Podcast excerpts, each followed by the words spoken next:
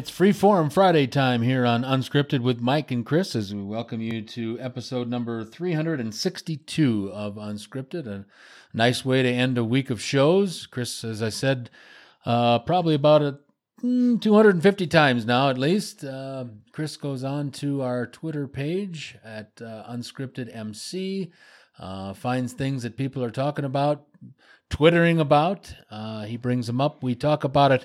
We move on. Again, Chris thought about this quite a while ago, and it's been a great way to end the week as we try sometimes to get out of a little bit of the wonderful and wacky world of sports and talk about weird people in the world or weird things that are going on. And we try to expand our boundaries sometimes outside of the wonderful and wacky world of sports. Having said that, I bring into the program the executive producer of Unscripted, Mr. Fluke. Thanks, Mike. Onion Sports Network at Onion Sports. Norfolk Tide's third baseman sent down to Baltimore Orioles.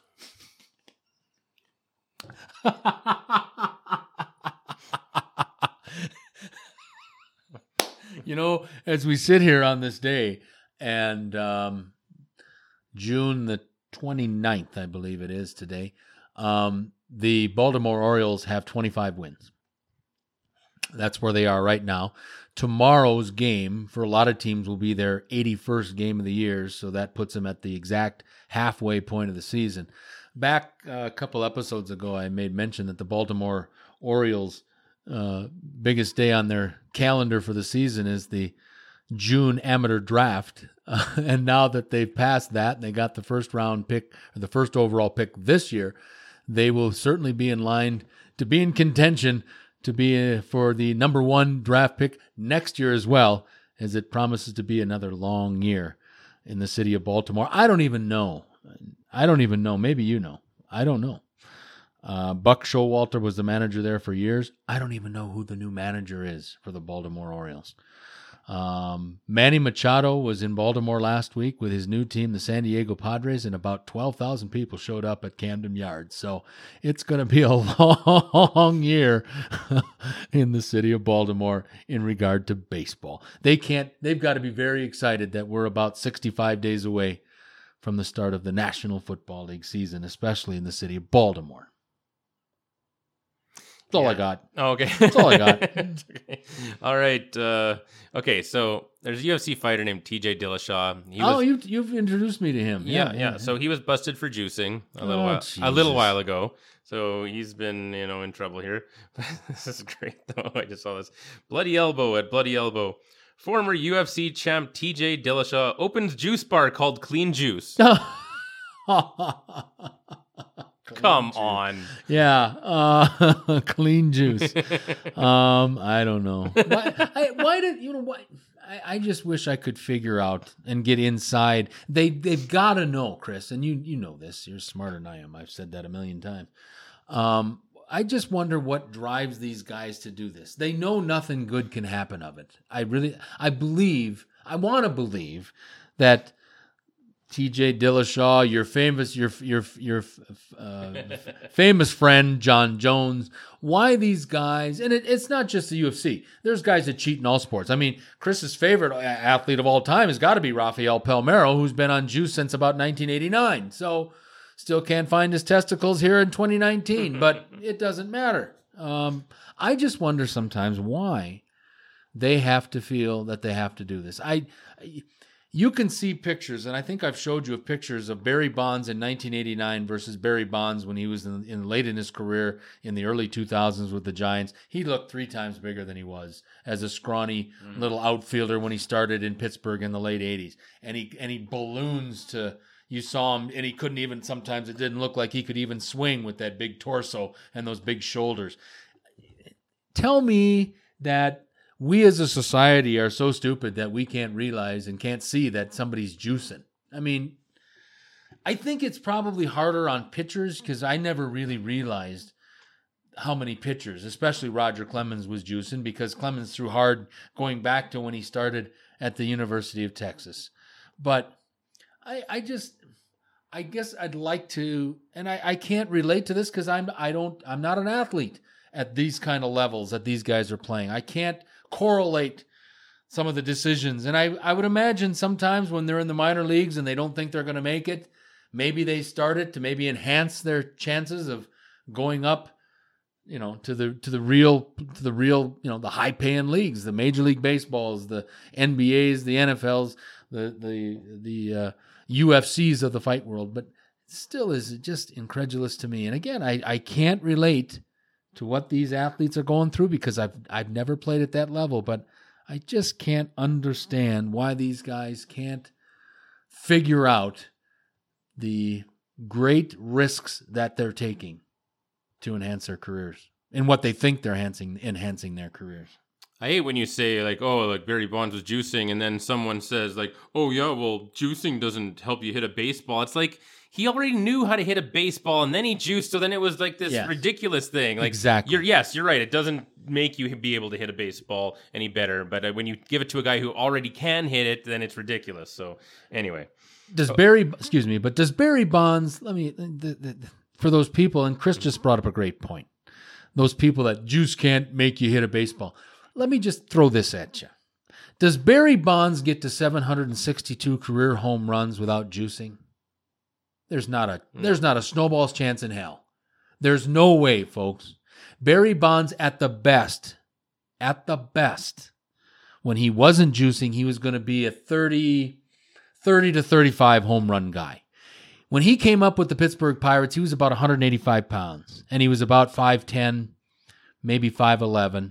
If you have a, uh, you know, if you have a uh, PR director or your clubhouse guy that's a little willy nilly with the ruler, maybe he's six foot, but no more than 185 pounds.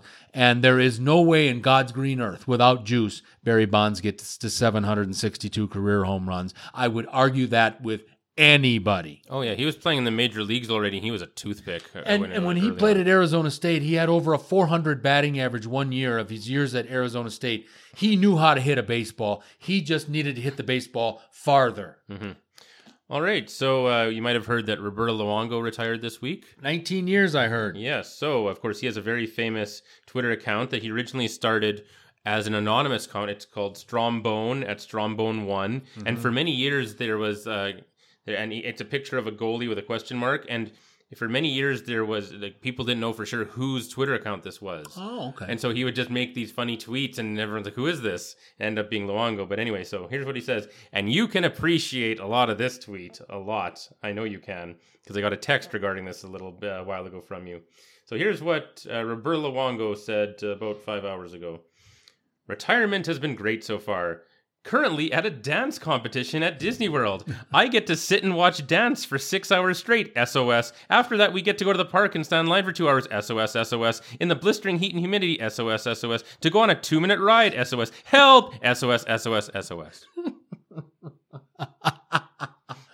Oh, I have spent most of the month of, well, all year, all calendar school year. So starting in September, and that's when dance season starts for my daughter.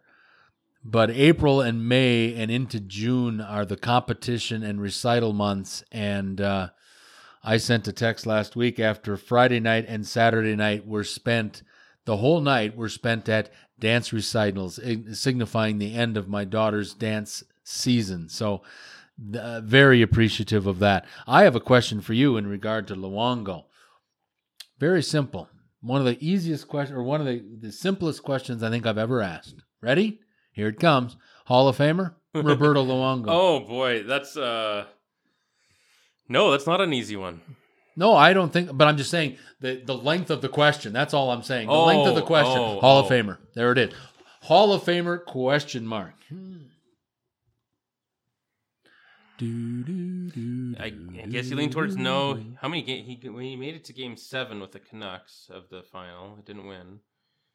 That was against Boston 11, right? Yeah, yeah, yeah. Hasn't won anything, but maybe a couple golf memberships down with the Florida Panthers. I, I, you know, I'd have to look at his numbers more closely, but I don't. No, why would you? No, I'd have to. At first, you have to think because he's been a big name for a long time. But if you really think about it, I don't. He was solid for a long time. Almost won a cup. Was you know one game away. Uh, I don't think. that- I, I don't know. I, I, so. can't. I you know what? Here's the thing. I can't. I can't make a case for him to be in the Hall of Fame. So Correct. I guess not. I, I I don't think. Uh, now, do you? Now here's here's here's something, and, and maybe you'd be able to correct me if I'm wrong in regard to Roberto Luongo, but was Roberto Luongo the winning goaltender for Team Canada in Olympic competition, whether it be at Salt Lake City in 2002 or wherever it was in 2000, Uh, whatever? He was definitely on some of the teams. But I'm- was he the winning goaltender? the and does that go into the consideration in regard to is he a Hall of Famer? oh, oh. Does that go into consideration? I don't know. I'm asking you. I think it might because it is the Hockey Hall of Fame, not Correct. the NHL Hall of Fame. Correct. But I mean, Correct. you're you're on those stacked teams. I, mean, I could win a goaltender. I could win as the Yeah. goal. No, I'm being facetious, but a lesser qualified goaltender, like probably three or four of the goaltenders in the Calgary Flames chain right now, could win a gold medal with those forward lines and those defense pairings in front of them. So No, I have I have to say no. I have I, I, top of the head, just literally off the top of my head. Great career in regard to he's been compensated, he's had longevity, but I don't think he's a Hall of no. Fame. Now I'm adamant. No, definitely not. Sounds good to I me. had to, had to think about it. Welcome to this uh, 362nd episode of Unscripted with Mike and Chris, our Freeform Friday edition. And Chris is going through our Twitter page, and I'll let him get right back at it. Okay, I had to. So this is not an onion headline. I had to do some research, make sure this wasn't a joke or just exaggerating, or but because this guy was in line for, they were estimating he was going to sign a big contract uh, this off season for ten to twelve million a year type thing. Mm-hmm. So uh, I'll just. This is what it says, and this is absolutely true. Darren Collison abruptly retires from NBA to focus on life as a Jehovah's Witness.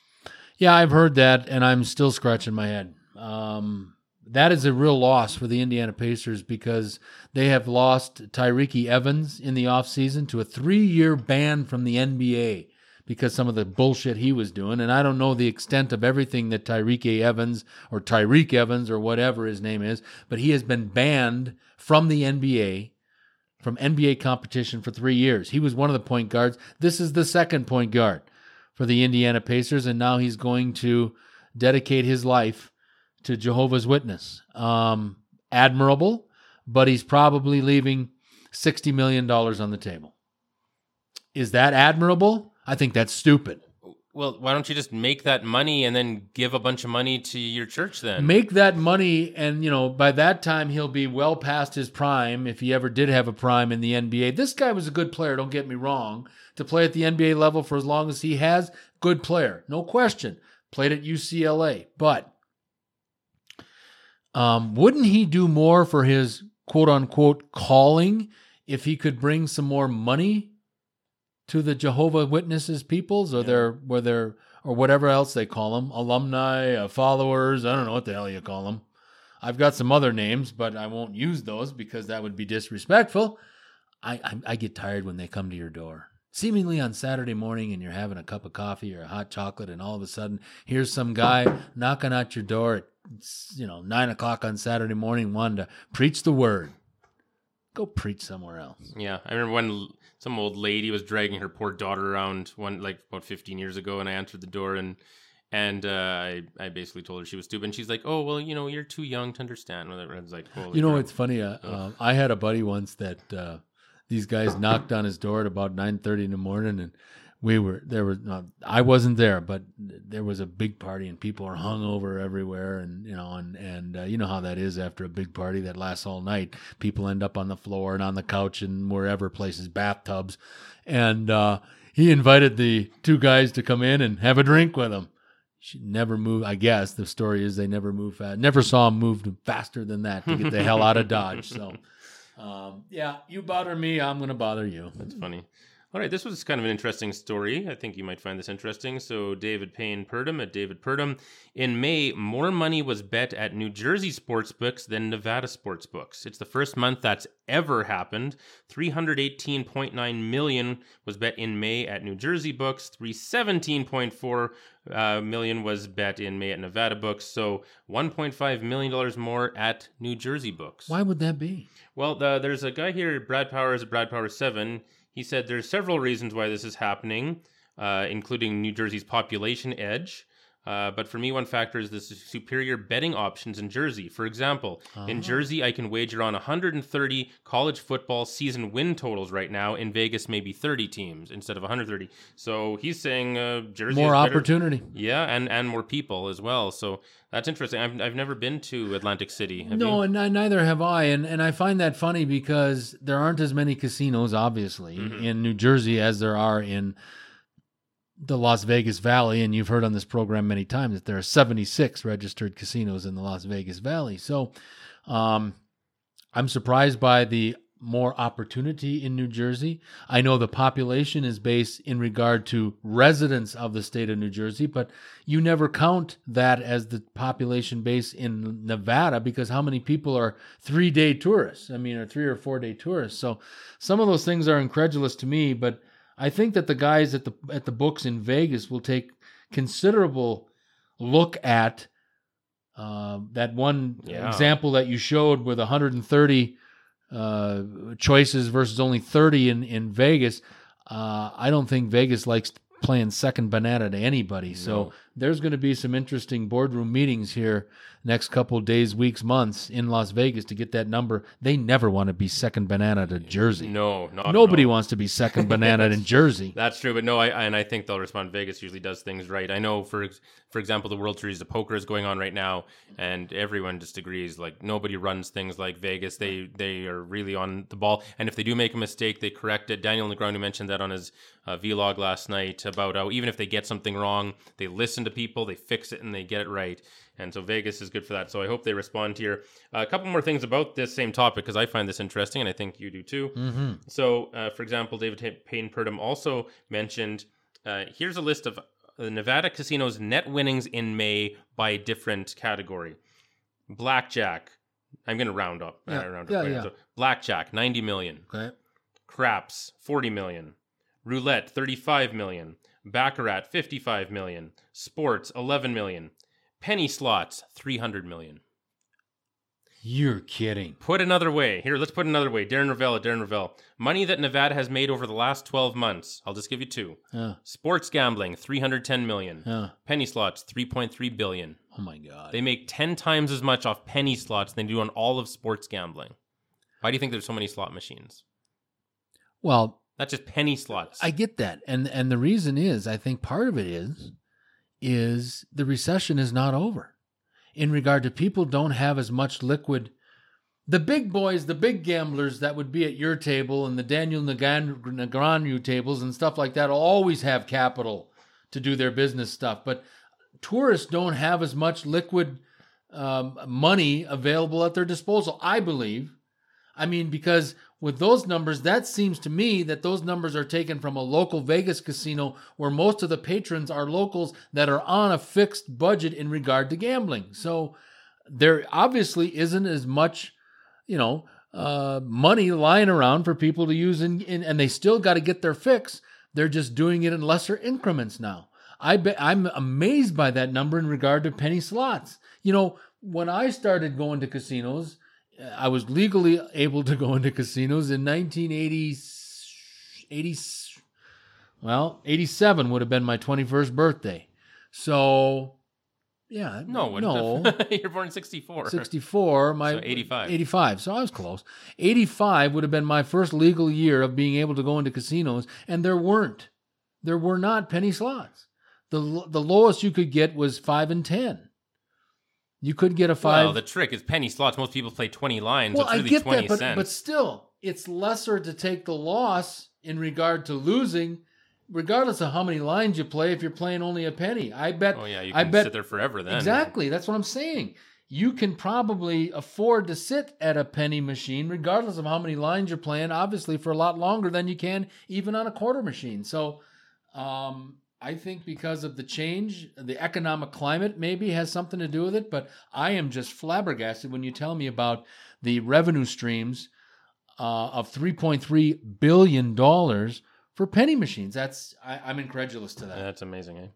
Okay, Eric Elper at that Eric Elper. What's an adult problem nobody ever prepared you for? L, an, uh, an an adult problem that nobody ever prepared me for.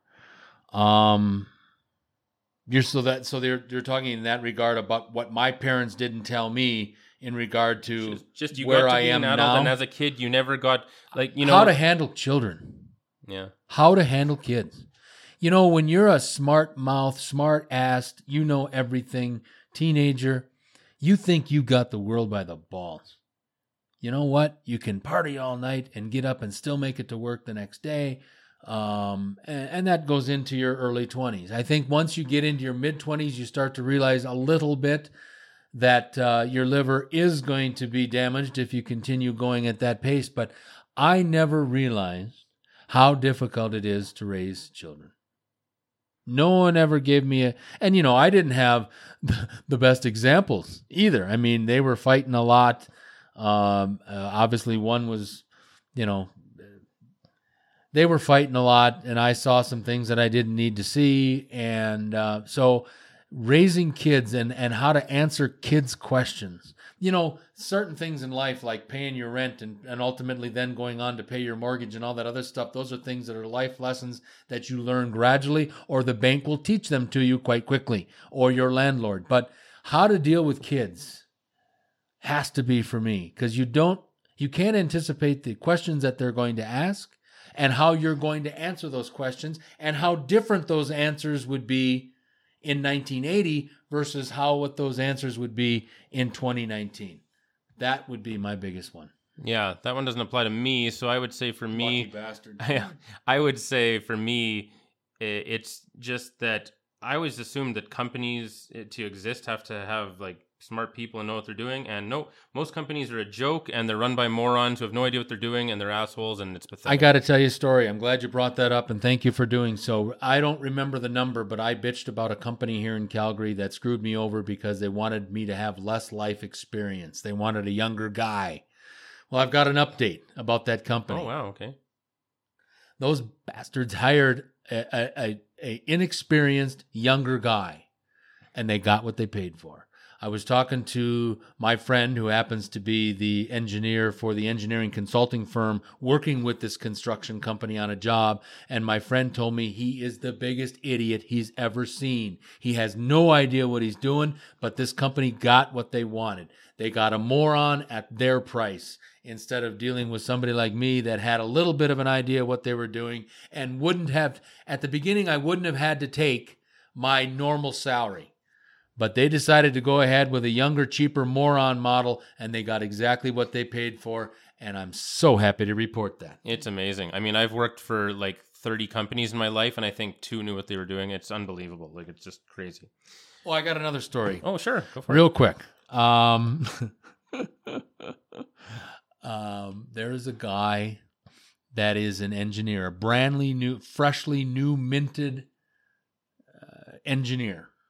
In uh, so he and, and he's a um, um, he works on the he's a a, a um, I want to say mechanical engineer, but he works on the on the uh, the construction side. So I want to say um, what kind of engineer would he Civil? Civil engineer. Thank you. That's what I was looking for. He is a civil engineer. Got his first job about six months ago with this company that my bar- buddy works, an engineering consulting firm here in Calgary. This guy has already quit his job because he stayed there too long. He wanted a new adventure after six months. Now I know you've been te- schooling me the last how many years we've been together about, and you've and you're right. You're absolutely right that this next generation will have a number of careers before they call it a career. Whereas my generation, it wasn't it wasn't uh, strange when some guy would spend 35 years and get a gold watch and then kick him to the curb. But here's this new engineer, and he's been at this company six months, and my friend was like just incredulous that this guy would, uh, you know, he's got a good job with a good salary. He's now on full benefits, yada yada yada yada, and he wants to go and and uh, find his calling somewhere else. Yeah, people don't realize how rare it is to find a good company, and they think they're going to find this magical job that pays them a million dollars a year, and and they're they're gonna. I wish, and, and even I, I wasn't like that, and I still had to learn that the hard way, and it was it was brutal at times. So, uh, yeah, that's that's too bad. I, I'm already seeing that uh, for like newer people at my job. I work for an amazing company, Yeah. and I'm finding that the new people are just you know they might have some issue and then think they want to look somewhere else. And I just say I can't tell you how grateful I am for this job and how most companies you work for are just bullshit and they're just they have no idea what they're doing they're full of morons. And if you and if you do well or you work hard or you're successful they just find that as a threat and that makes them look bad. And where i work now is just the opposite and it's really special. So i try to make sure that they uh, have gratitude for what they've got because if they leave right now uh, i'm just going to reword this tweet and make it real simple. It's inspired by gbp daily at gbp daily. Who's your favorite packer of all time Hmm. Favorite Packer of all time? Um, hmm. Great question. Um, I mean, I, I, you know, how many candidates do I have? Um, I'm going to limit it to three. I think. Um, Aaron Rodgers is one of my favorite. Well, we need to have a number one though, even if you give us. Three. Okay, all right, all right. Has to have a favorite. All right, all right. Um, I'll, i am going to give you three, and then I'll give you, then I'll end up giving you one in no particular order right now until I get these three out there. Mm-hmm. Um, I loved wide receiver James Lofton back in the day. James Lofton, um, unfortunately, was between Coach Lombardi and Coach Holmgren. He was part of the 29 years of crap, but he is a Hall of Famer. And when he was in Green Bay, before he got in trouble doing stupid things with people in in uh, stairways, that was really weird back in the 70s or early 80s. That was dumb, but when he played for the Packers, to watch this Olympic athlete stride up and down the field was really something to watch. Um, too bad, uh, you know, a lot of circumstances in Green Bay at the time, but he ultimately is a member of the Packers Hall of Fame. He's also a member of the Pro Football Hall of Fame. James Lofton is is in top three. Uh, another favorite Packer of mine um, was Reggie White. Uh, Reggie White because here was a guy uh, huge in the community. But and for Green Bay, this was huge because here was a a name African American player that would actually come come to small town Green Bay, and he, along with Ron Wolf, Brett Favre, uh, the president of the team at the time was a gentleman by the name of Bob Harlan, and Mike Holmgren really saved the Packers organization. There is no question about it. I would argue this with anybody about this. I truly believe that the Packers at this time in the late 80s, in the midst of the 29 years of crap, had no leadership. They were rudderless. They were going nowhere. Um, unbelievably poor teams. Ron Wolf came in and, and did a wonderful job, but um, I believe that there was some rumblings in Green Bay that possibly um, the team could be sold to a private entity, and that's wow. the honest to God truth. And that's before the renovation in the 90s and that's obviously before the renovation in the 2000s that that to the current to the current stadium as it is now. But uh, there was some real crap going on in Green Bay and Reggie White brought credibility but he brought his African American brothers with him in regards to if Reggie White can play in Green Bay then other guys he led like Keith Jackson came to Green Bay and guys that never would have come. So that's why Reggie White was important to me. Besides he was probably arguably one of the greatest defensive ends of all time, besides what he did to help the cultural stigma in Green Bay. And the number three on my list is Aaron Rodgers. Uh, Aaron Rodgers is what he is today. Yes, he's had some problems in this offseason with some teammates, but um, Aaron Rodgers, Aaron Rodgers, folks, gives us a chance to win every week. And there aren't a lot of guys in this league that you can say that about. I think you can say that about Drew Brees. I think you can say that obviously about Tom Brady uh, Peyton Manning in his day. I mean, Aaron Rodgers has worked a lot of years in Green Bay, and that's why you always hear me bitch about you've had now 28 years of, of Favre and Rodgers as the quarterback of the Packers, and yet only two championships, one of each, and that's because of poor defenses.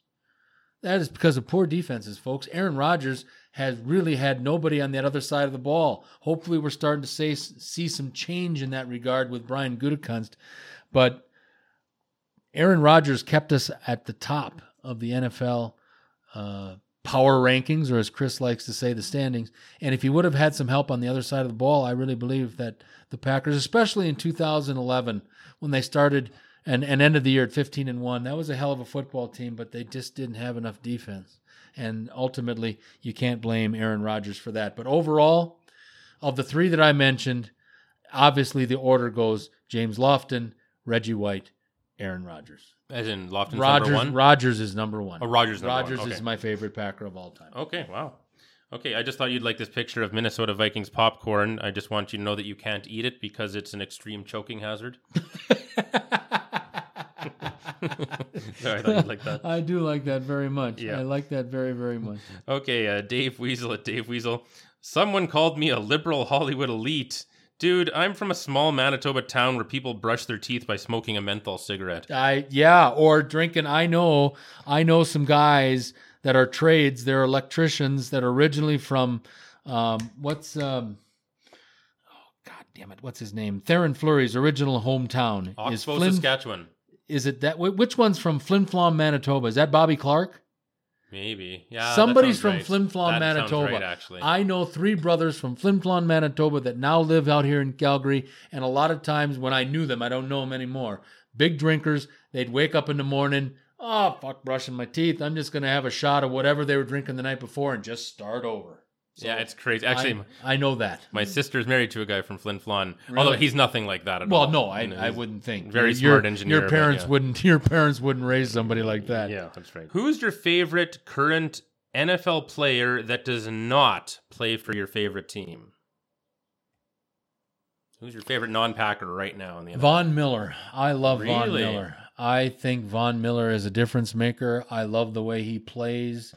Um, they are, you know, another year with him and Bradley Chubb, that Denver defense. I do like. You know what? I, I, it's amazing to me what defensive players can can actually do in the NFL with all the rules that are so offensive driven now, especially as corners and secondary people and now inside linebackers have to be able to cover as well with backs and tight ends out of the out of the backfield. I love what Von Miller brings to the game. He brings a different aspect to it. He's double and triple teamed a lot of the times and still is a difference maker. I probably didn't expect me to say something like that, but everybody says an offensive player, and that's the cool thing to do.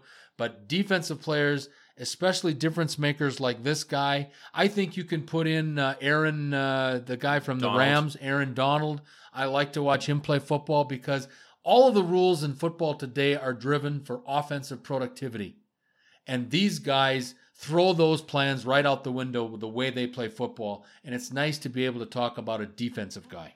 I love Aaron Donald as well, although like I'm kind of a default Rams fan. I don't have a hardcore favorite team like you or Greg, but I uh but if I had to say a non-Ram, like Aaron Donald comes to mind as a Ram, but other I'd have to really think about that. I'm going to start my real fantasy football research for and uh, betting research for the year in the next couple weeks here probably, and I'll come up with one there. But right now that's a, that's a hard question. So uh, credit to you for answering that. Okay, so now you probably saw this. This was everywhere, but uh, Barstool Sports at Barstool Sports had this one. But this guy turned down fifteen hundred dollars from Cam Newton to give up his seat with extra leg room. Yeah, I, I read that and and uh, I- Ten hour flight to Paris or London? I think Paris, maybe. somewhere in Europe. That 10 hour doesn't flight. matter, but a ten hour flight probably from JFK or in his case maybe Atlanta, but doesn't matter.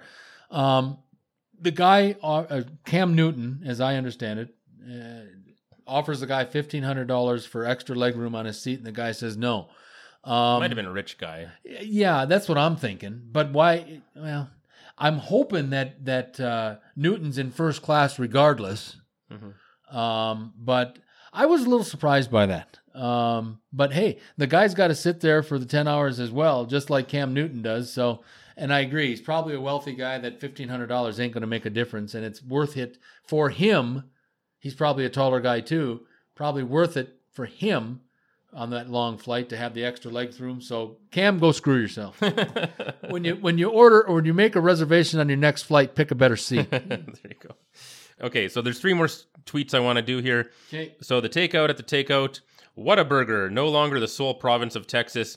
I now look. There's always this debate about what the best burgers are for fast food. I've had In and Out in Vegas. I've Yep. had Shake Shack. I've had uh, Bobby's Burger Palace. Bobby Flay, Mhm. excellent as well. So my favorite for flavor, and it's not one of the bigger size wise burgers, but my favorite taste wise burger in the world is Shake Shack. I mean, Shake Shack. Have you have you been to Never Shake Shack? been to Shake Shack. like the I don't know it's the seasoning or something they put on the beef is out of this world. Like Mm-hmm. the the burgers are so good and they're definitely on the smaller side compared to a, a lot of the other ones. But right, right. for flavor, I just I don't know what it is. Where did you have Shake Shack? Vegas. Oh, that's in Vegas. Oh yeah, they're right Never next, knew that. Right next to New York, New York, right by the T-Mobile Arena. Yeah, so it's so I mean that's a highly regarded one. I've had In and Out. I remember when my wife and I had In and Out Burger. Uh, we went in Vegas. I think it was like you know just for supper, and we just went there. and It's like Mm. okay, this is good, whatever. But the reason people rave about it, and I'm convinced of this, people go to Vegas for a vacation, they go out drinking, they get completely wasted, they don't eat for a long time, they're starving, it's four in the morning, and they're freezing cold and just want to go home to bed. And you eat anything, and it's the best thing you've ever had. Yeah. So I think that's why In and Out is so highly rated, even though it's fine. There's nothing wrong with it. But I've never had Whataburger, which is a lot of people say it's their number one. And I know it's big in Texas, and I know you live in, in Texas. Yeah. Uh, so, um, first of all, thoughts on Whataburger. JJ Watt, your buddy from Wisconsin the Yep. other day, said that they have their own ketchup that's amazing, apparently. But anyway, what are your thoughts on Whataburger, and what's your favorite hamburger? Not a fan of Whataburger, so I won't even take on JJ Watt there. JJ should know better than this, being from the state of Wisconsin. The best burger I've had, period, from a fast food establishment ever, is a company called Culver's. Culver's is expanding now finally. They were based in Wisconsin for years, and they finally are starting to expand southwest. They go as far as Utah to the west. I want them to get into Nevada. I want them to get into Colorado, uh, into California. South they go, I believe, as far because my mother has talked about getting a Culver's in her Orlando home. So obviously they've expanded that way. But Culver's uh, originated in a city in Wisconsin called Sauk City, Wisconsin, which is eight miles south of Baraboo, Wisconsin, where my mother's family originates from, and about 30 miles north of Madison, Wisconsin, which where is the University of Wisconsin. They have these butter uh, uh, burgers that are just outstanding, and um, like you with uh, Shake whatever, uh, Culver's is number one in my little world by far. I've had In and Out; they're good. They don't hold a candle to Culver's. That's fine. But just in terms of flavor, Culver's. consider trying Shake Shack. It's incredible, and again, it's not going to blow you away for size or anything like that. But just the flavor of the beef is some- it- but something it's else. only down on the strip. They don't have. I don't places- know. I, I- mean, when uh, you're there, you don't go out to Jack's house, so you wouldn't No. know what I'm talking about. But what I'm saying is, if they had a place, you know, in the outlying area. They might, I don't know. I, would have to look into Yeah, that. yeah, I Shake, don't know. Shake Shack. Okay. Shake Shack. So this is one of the probably the one arguably the greatest female poker player of all time. Her name and this is her real name. She's Asian. It's Maria Ho. So you can say whatever you want. But anyway, I knew No, come on, Maria Ho at Maria Ho, really nice uh, lady and very, very talented poker player. I, I just thought this would be good. I thought you might appreciate this. She says, When you open your freezer and realize it says everything people need to know about you, and inside her freezer, she has a couple bottles of booze and some ice cream and some chicken fingers. No question. I couldn't agree with that more. It's amazing when you open people's refrigerator and and you know you're just going in there to grab something and you you know whatever you're at a party and when it's amazing what you find in people's like my brother-in-law Sid his freezer is stacked to the to the nines. You couldn't have any more food. And he's got one of these big sub zero which is a very big brand name an expensive brand name but it's got a refrigerator on the side and a freezer on this side. And both of them are stacked to the gills with anything and everything you could think of. Um I remember going into during my young days where I would have, and this was about right. Um, I was a huge peanut butter and jelly, so I had to have jelly in the fridge, peanut butter in the cupboard, and there would be some alcoholic beverage. That might be all, and of course my Pepsi's in the morning. So I'd have Pepsi, some alcoholic beverage, and jelly or jam for sure. Um, that was it. It is amazing um, you can tell the health freaks. You can tell the people that don't give a damn about their appearance. Like my brother, his family, they don't do leftovers. What do you mean they don't do leftovers? Whatever's left from that meal's night gets thrown out.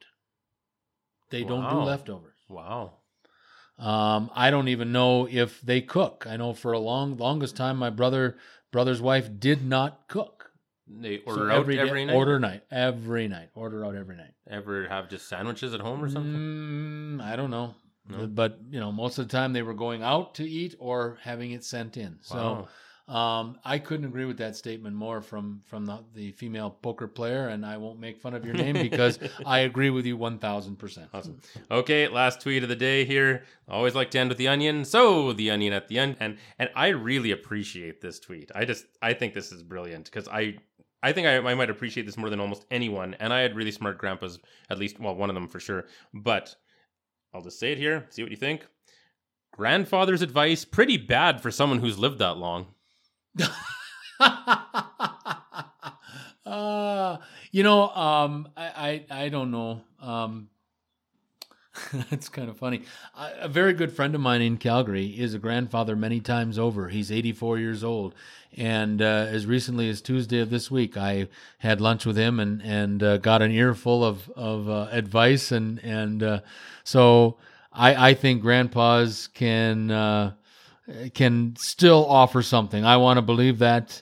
Uh, I want to believe that to every fiber of my body as I've gone through this unbelievable experience of being too old to get a job with a lot of different companies. And uh, I believe grandpas have something that they can bring to the table as well. And, and this guy that I met with as recently as Tuesday of this week, he certainly uh, tuned me up and uh, gave me some thoughts moving forward. So grandpas certainly do bring something to the table. I know, I know that, and I know they've got cool stories, and they've been through a lot. And especially, both my grandpas fought in World War II, and I get that. I have to say though that the world is just so different. I mean, my grandparents and my parents, I think, were pretty much like the yeah. first. Oh, hey, let's go on a date. Oh, let's get married. Okay, that's it. Oh, life is easy. It's like holy moly, I had to. I was dating for 15 years, 10 of it online. Like, do you know how hard it is to find somebody? Like, I can't. But like can you imagine going to my parents for dating advice? They never, they didn't date. They never had to do any of this yeah. stuff.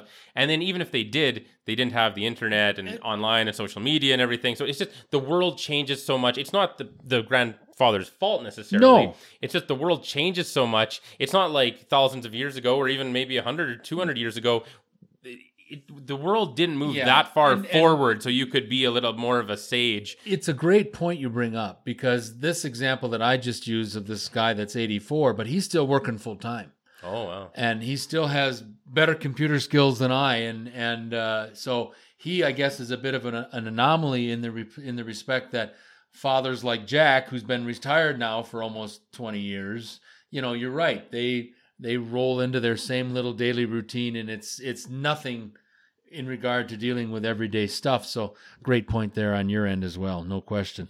We've got to run on this uh, 362nd episode of unscripted our freeform friday edition of our little program a great way to end the week of shows.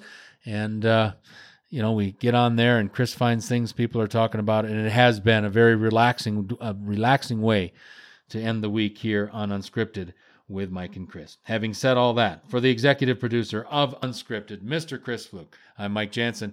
Until next time.